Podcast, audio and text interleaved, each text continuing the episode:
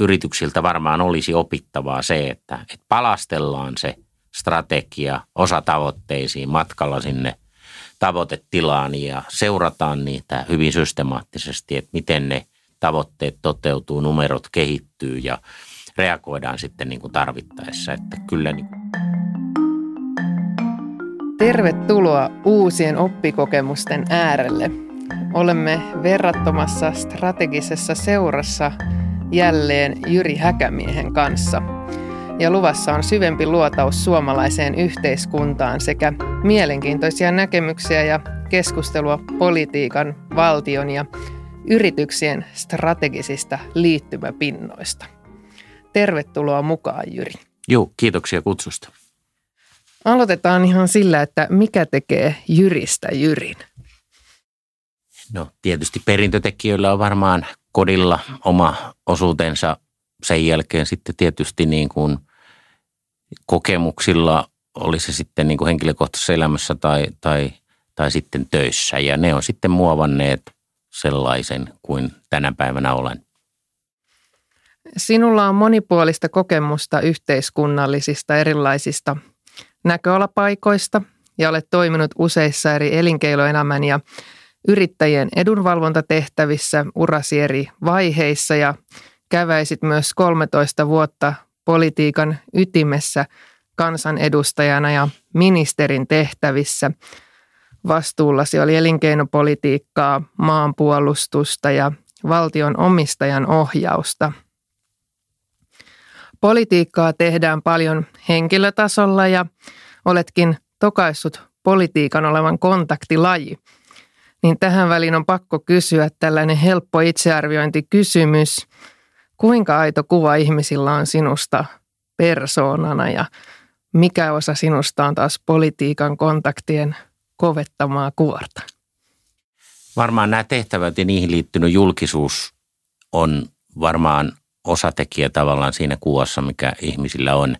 Mä otan nyt vaikka yhden esimerkin, että puolustusministeri aikana oli aika – paljon Afganistanin liittyviä asioita ja siihen liittyviä kysymyksiä.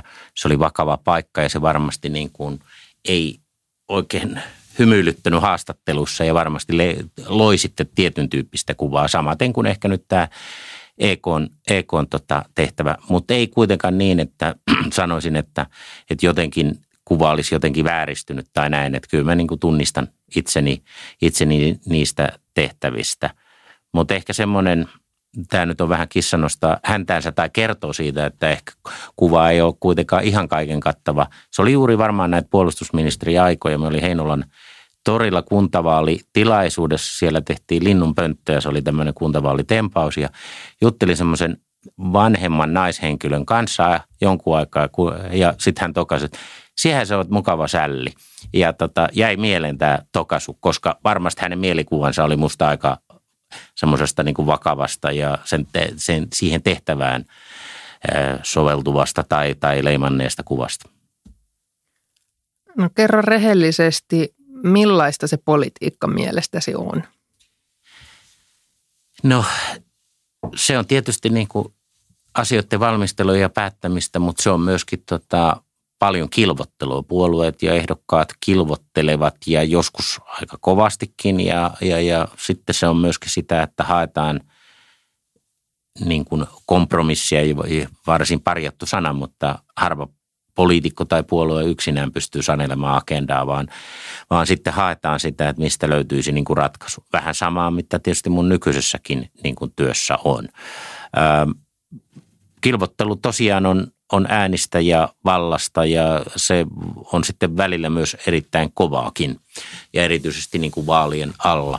Mutta se ei kuitenkaan poissulje sitä, etteikö politiikassa vaikka kilvoteltaisiinkin, etteikö synny hyviä, hyviä ystävyys- ja kaverisuhteita. Ainakin omana aikana näin, näin niin kuin tapahtui ja että, että se sanonta asiat riitelee ihmiset, niin – niin olisi tärkeää siinäkin muistaa, että, että ettei katkota siltoja, koska you never know, koska, koska sitten palataan, niin olisi hyvä kuitenkin, että olisi toimiva suhde. Urahistoriasi ja aikaansaannostesi pohjalta on selvästi havaittavissa kuitenkin tämmöinen yhdistävä tekijä, joka on elinkeino, elämä ja siellä vaikuttaminen. Niin mikä on kutsunut tekemään juuri tätä, mitä nyt teet?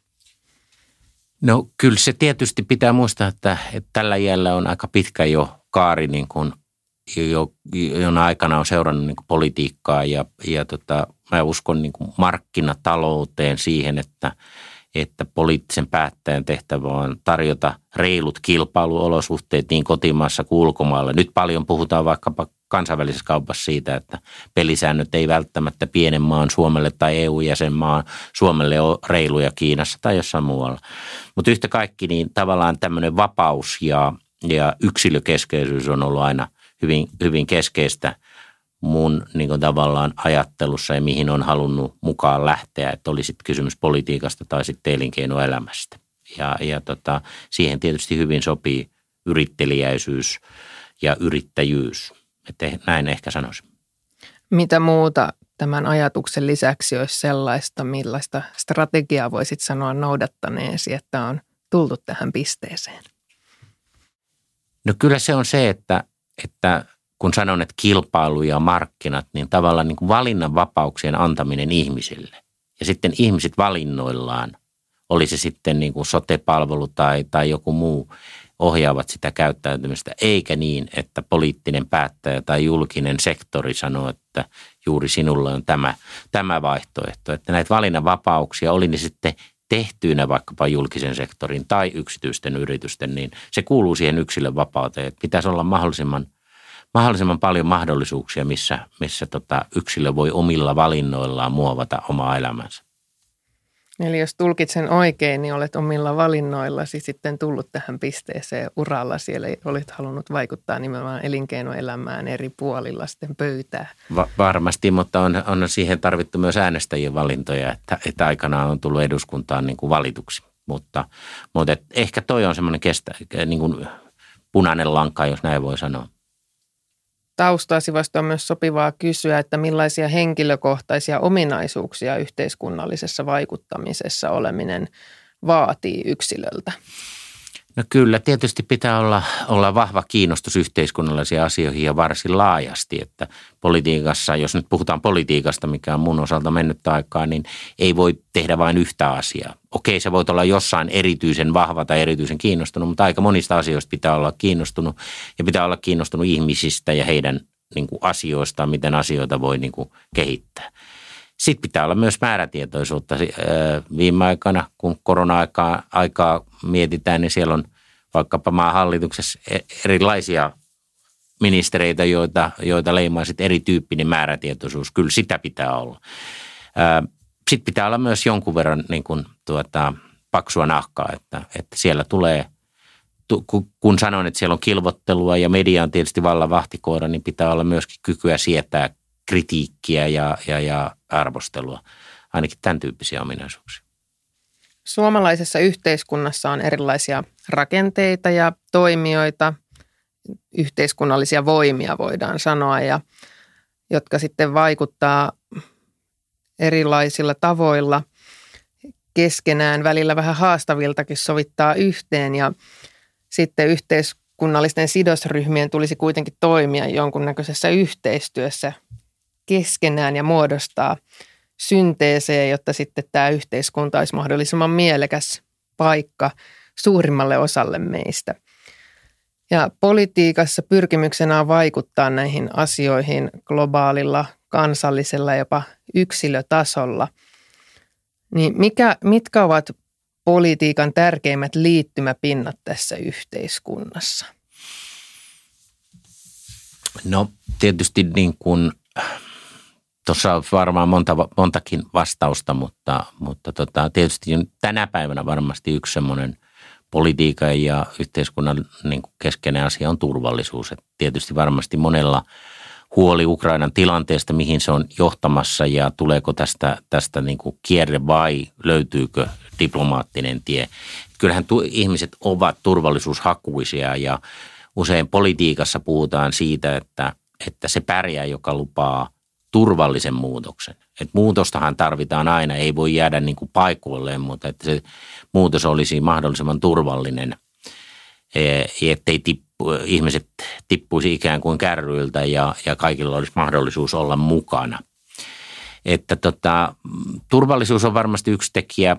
Sitten tota, toinen varmaan tämä, mikä, mikä niin kuin itse koen, että on hyvin tärkeää, että, että yksilöllä on mahdollisuuksia tehdä valintoja ja niiden valintojen kautta muovata omaa, omaa elämäänsä, oli se sitten niin kuin opiskelutyö tai, tai mikä hyvänsä elämän, elämän niin kuin osa-alue. Onko sinulla jotain näkemystä siitä, miten tämä palapeli saataisiin järkevästi toimimaan? Mulla on semmoinen sanonta, että, että tota, monissa yrityksiä koskevissa asioissa pitäisi olla niin pitkäjänteinen. Että yksi vaalikausi, joka on Suomessa neljä vuotta, niin on lyhyt aika. Otetaan vaikkapa paljon tällä hetkellä tapetilla oleva energia. Ne energiainvestoinnit tehdään usein niin kuin vuosikymmeniksi eteenpäin. Eli yritykset tarvitsevat semmoista niin kuin ennustettavuutta ja pitkäjänteisyyttä. Mutta sitten tota, politiikassa tuntuu, että pärjää se, joka lupaa muutosta. Ja näiden kahden niin kuin tekijän yhdistäminen on, on muun muassa niin kuin EK on tehtävä, että pyritään viestimään niin kuin siitä tarpeesta nähdä pidemmälle, jotta uskalletaan tehdä investointeja. Nythän investoinnit on lähtenyt ihan kohtuullisesti liikkeelle. Meillä oli aika huonoja vuosia paljonkin takana ja investoinnit tietenkin sitten, sitten parantaa turvaa kilpailukykyä, lisää työpaikkoja ja niin edelleen. Mutta tässä on yksi tämmöinen vaikkapa politiikan ja elinkeinoelämän tämmöinen haaste, jotka tuntuu vetävän vähän eri suuntaan. Näistä toimintaympäristöistä puheen ollen, miten kehittäisit tämän hetkistä rakennetta? No nyt ollaan tietysti vaalit, eduskuntavaalit on reilu vuoden päästä ja, ja tota, varmaan tämä loppuvaalikausi, niin hallitus tietysti hoitaa koronaa ja monia muita akuutteja asioita, mutta monella on katse tietysti sitten vaaleissa ja vaalien jälkeisessä, vaalien jälkeisessä asiassa. Ää, kyllähän tietysti niin kuin EKn näkökulmasta niin tarvittaisiin hyvin, hyvin paljon vahvempi tämmöinen yrittäjä, yritysystävällisyys, semmoinen, semmoinen tota, joka sitten konkretisoituisi eri politiikan osa-alueilla, että, että yrityksillä ja yrittäjillä olisi fiilinki, että, että tota, täällä kannattaa ja uskaltaa yrittää. Koronahan on monella tavalla nyt haastanut tätä ja esimerkiksi nyt palvelut, tapahtumat, ravintolaelinkeino on, on niin kuin aika karrella, että, että tota, että heidän elinkeinonsa on joutunut kohtuuttomien iskujen niin kuin kohteeksi. Eli siellä on paljon, paljon kirittävää, jotta päästään, päästään niin kuin eteenpäin, mutta, mutta muutoinkin. Ja tietysti tämä kansainvälinen kilpailu, että mehän ollaan hyvin, hyvin tota, globaalissa, globaalissa maailmassa ja Suomi on noin lähtökohtaisesti hyötynyt siitä paljon, meidän niin korkea osaaminen. Ja nyt ei tuolla globaalillakaan kentällä näytä kauhean rauhallista, että kilvottelu on aika rajua, erityisesti akselilla USA, Kiina ja EU tietysti, jonka, jonka tota, jäsen me olemme, niin, niin tota, yrittää sitten, sitten tuota, tässä välissä toimia. Menemme seuraavaksi astetta strategisempaan aiheeseen valtion hallinnon strategiaan. Miten valtion hallinnon strategia muotoutuu? No se on hyvä kysymys ja kyllähän varmasti on näin, että aina kulloinenkin hallitus tehdessä hallitusohjelmaa on, on keskeinen sen strategian niin kuin muokkaaja. Ja Juha Sipilän hallitushan julisti ja yritti tavallaan tämmöistä strategista hallitusohjelmaa, että, että kaikkea ei sovita neljäksi vuodeksi etukäteen, vaan että, että on, on selvä visio talouskuntoon ja sitten on asioita, joita joita tota, pyritään korjaamaan ja parantamaan, mutta sitten matkan varrella voidaan kurssia tarkistaa, niin kuin yritykset tekevät. Tämä oli ehkä yritys tämmöiseen strategisempaan ohjelmaan. Ehkä nykyinen hallitus, sillä ei vastaavan tyyppistä strategiaa ole, vaikka hallitusohjelma tietysti keskeinen dokumentti niin kuin on. Mutta ehkä se ero, sitten jos ajattelee vaikka yritystä, niin, niin, niin jos ajatellaan, että visio on se maali tähtäin, mihin mennään ja strategia on sitten se, miten sinne – sinne päästään, joku käyttää sanaa tie tai reitti tai jotain muuta, niin yrityksissähän tämä reitti palastellaan. Että sulla on vuotuisia tavoitteita ja niillä on vuotuisia mittareita ja näin ollen katsotaan, että miten mennään kohti sitä tavoitetta.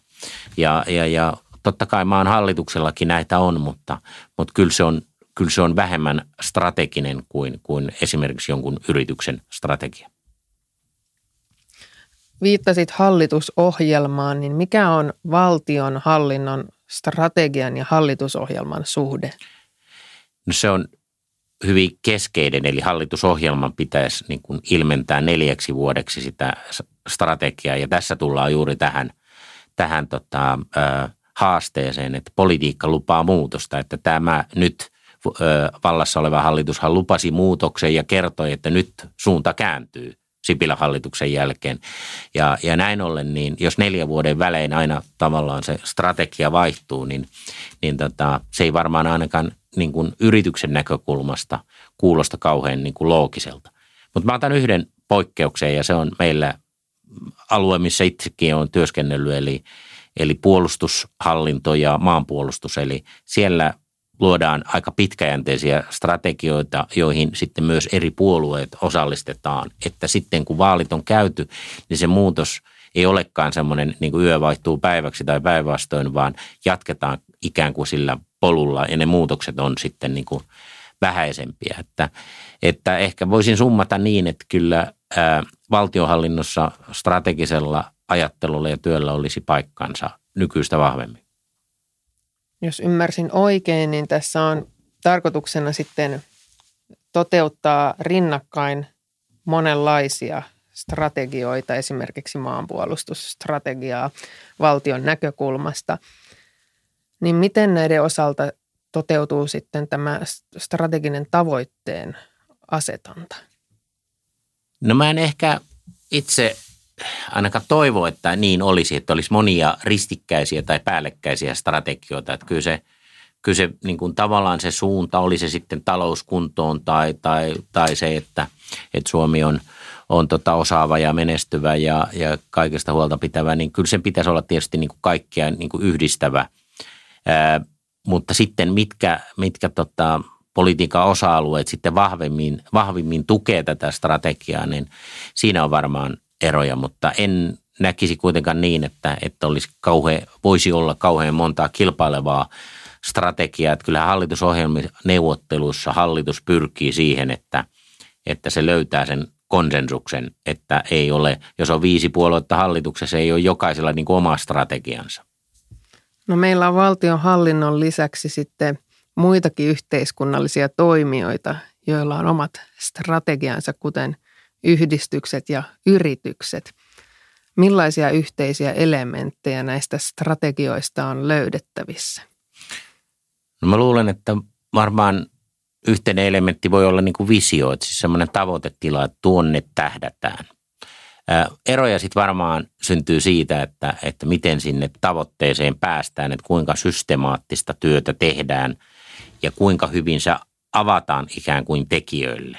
Että varmasti tässä on syytä niin kuin todeta, että eihän strategialla ole merkitystä, jos ei se niin kuin näyttäydy siinä arkipäivän työssä, että se on vaan hieno julistus jossain järjestön tai yrityksen kalvoilla, vaan kyllähän sitä pitää systemaattisesti viedä eteenpäin ja katsoa, että ollaanko menossa oikeaan suuntaan, onko joku väliin tuleva muuttuja, joka aiheuttaa muutoksia ja niin edelleen. Mitä nämä tahot voisivat oppia toisiltaan strategian laadinnasta tai toteuttamisesta. Äsken jo vähän viittasit, että valtion hallinnolla voisi ainakin olla paikkansa joskus vähän peilata yritysmaailmaa, strategista näkökulmaa. Hmm.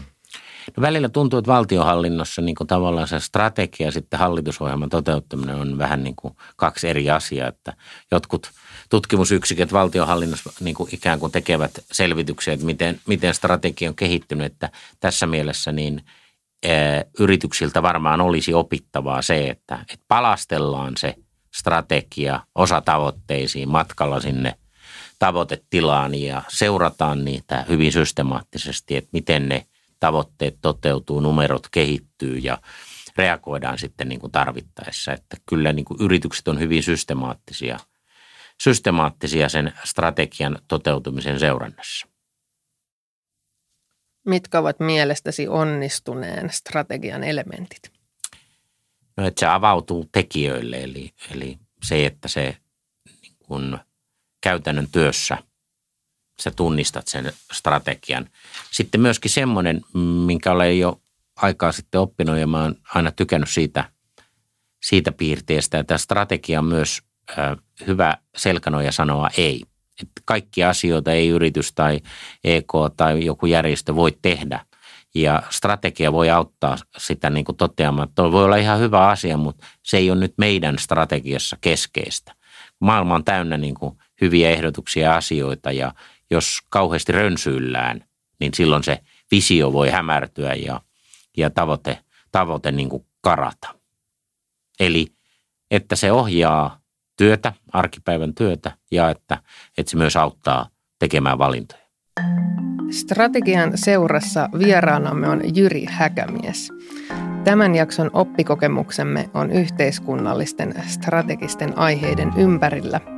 Ja seuraavaksi keskustelemme siltojen rakentamisesta eri yhteiskunnallisten toimijoiden välille, eli vaikuttamistyöstä tai lobbaamisesta – Miksi vaikuttaminen on ylipäänsä tärkeää? No vaikuttamisellahan tai loppaamisella, mitä sanaa käytettiin, niin, niin sillä tarkoitetaan sitä, että eri tahot, ne voi olla, olla tota järjestöjä, työmarkkinajärjestöjä, yrityksiä, niin tuovat päättäjille, jotka valmistelee asioita niin tota, tai uudistuksia, niin tuovat niin kuin vaikutusanalyysejä tai vaikut, vaikutuksia, että jos teette näin, niin tapa, voisi tapahtua noin. Ja, ja tota, päättäjähän tietysti tarvitsee valmistelussaan niin kuin vaihtoehtoja ja sen pohdintaa, että, että jos päätämme näin, mikä sen vaihtoehto on, mikä sen riski on ja niin edelleen. Eli hyvin näen, että, että päättäjän kannalta tärkeää työtä. Millaista strategiaa onnistunut vaikuttamistyö vaatii?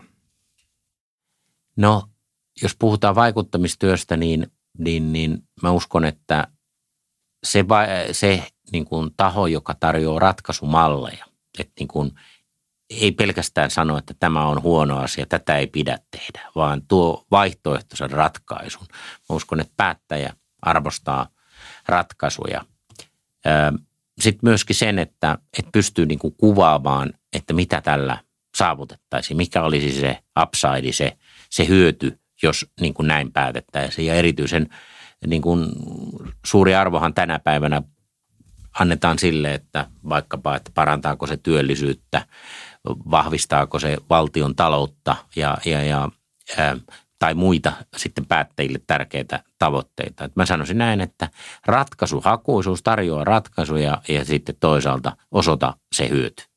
Me ollaan puhuttu nyt paljon tässä muutoksesta ja varsinkin sitten poliittisesta näkökulmasta siitä ja vaikuttamistyön ytimessä on sitten nostaa esille kantoja, joiden puolesta vaikuttaja kokee sitten merkitykselliseksi tulla esille ja tuoda esille.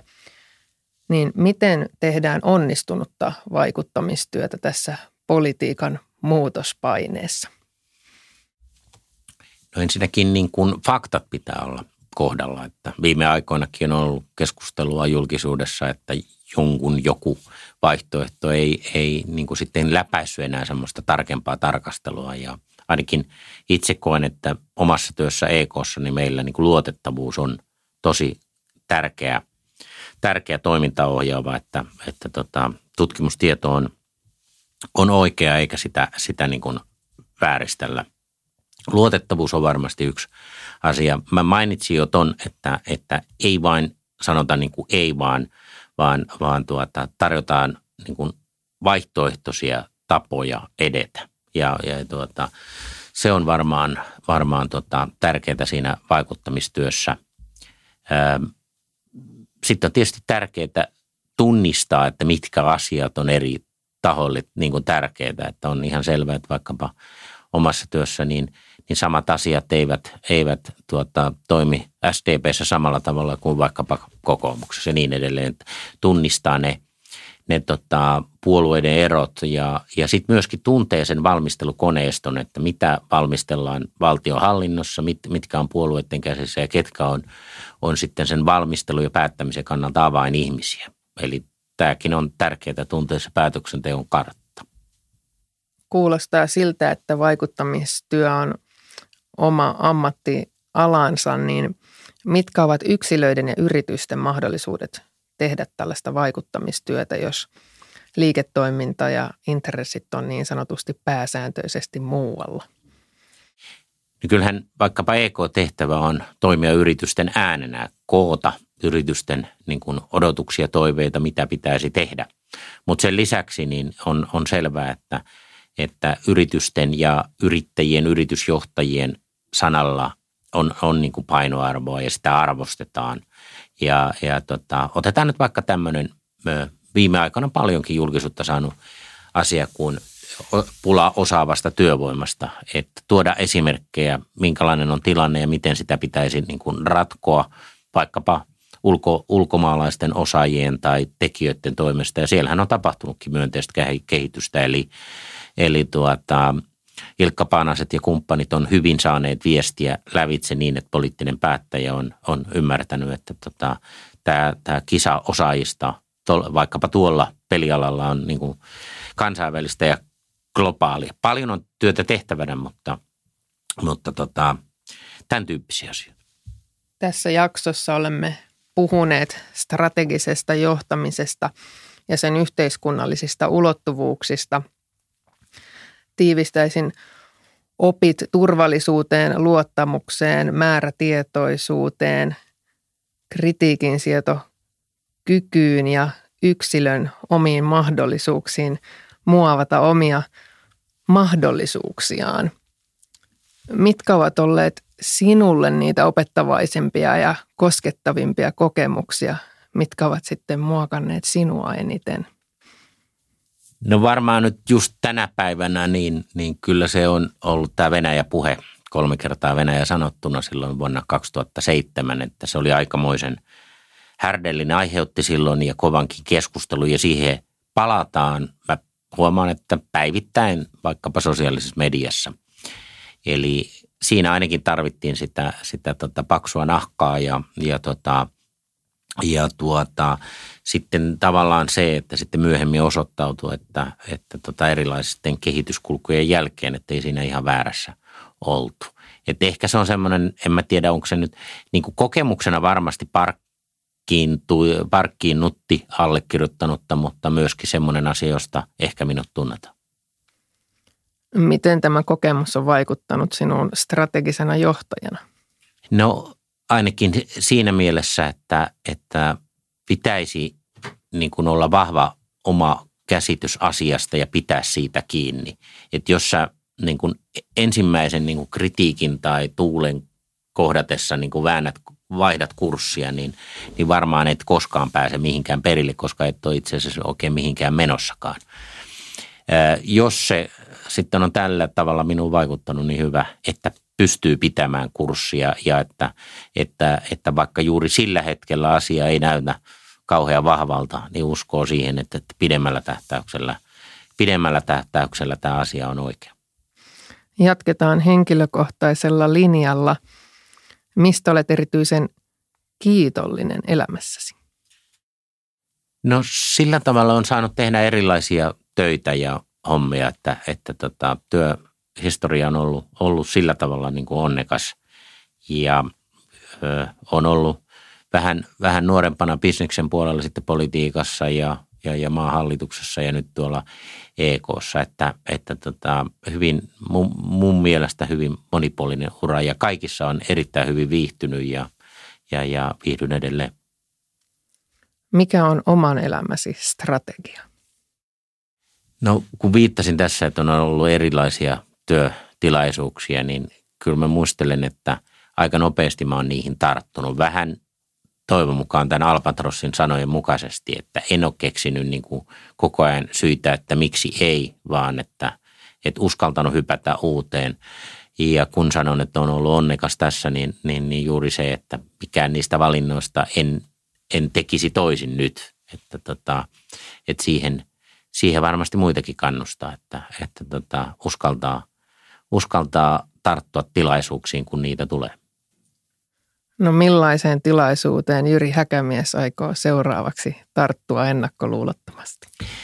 No nyt mä viittaan jo korkeaan ikääni, että, että, että en kyllä nyt ole ihan heti näkemässä semmoista, semmoista tota, ma, tilannetta kuin, mutta tämä tehtävä, jos mä nyt, nyt tällä hetkellä olen niin, ja on ollut itse asiassa jo pitkän aikaa, yli yhdeksän vuotta, niin on kyllä erittäin niin kuin motivoiva, että, että tota, hoidetaan sitä ja kun mä tuossa sanoin, että, että me tarvittaisiin yritysystävällisempi niin kuin, tuota, toimintaympäristö Suomeen, niin siinä, siinä mun mielestä on tehtävää, tehtävää mun lisäksi valtavalle muulle joukolle, että, että tota, se kyllä motivoi. Mikä on ollut erityisesti sinuun vaikuttava teos, joka on auttanut eteenpäin uralla tai strategisessa ajattelussa? Mä en tiedä vastaanko mä ihan tuohon sun kysymykseen, mutta mä olin pari kesää sitten tuolla Yhdysvalloissa opiskelemassa Stanfordissa ja, ja siellä oli sitten meidän kurssin rehtori Bill Barnett, joka, jonka, jonka tota, opetuksia löytää myöskin tuolta, tuolta tuota, verkosta hänen luentoja ja näin edelleen. Mutta hänellä oli yksi semmoinen, ainakin silloin pari kesää sitten tämmöinen oppi, että, että päätökset kuitenkin tehdään niin kuin emoti, emotionaalisesti ja tunteella ja sitten ne rationalisoidaan jälkikäteen. Tästä hän puhuu aika paljon. Että vähän niin kuin slogan, että tykkääminen ratkaisee, järkisyyt keksitään myöhemmin. Ja, ja tota, ei se nyt ole mikään strategiaoppi, mutta, mutta varmasti siinä on niin kuin perää ja on niin kuin sitä miettinyt monessa kohtaa, että oliko niin, että ratkaisu syntyi enemmän tunteen pohjalta ja sitten sille keksittiin järkevät perustelut tähän tunteiden ja rationaalisen ajattelun väliseen jatkuvaan kilvoitteluun on hyvä päättää tämä jakso. Kiitos Jyri Häkämies, että jaoit yhteiskunnallisia ajatuksiasi ja antamastasi oppikokemuksesta tämän vaikuttavan aiheen ympärillä. Kiitoksia kutsusta ja toivottavasti tästä oli, oli jollekin jotakin iloa. Minä olen Anmari Brink-Paasius jos sinua kiinnostaa strategia ja johtaminen, niin klikkaa itsesi Suomen strategisen johtamisen seuran nettisivuille ssjs.fi.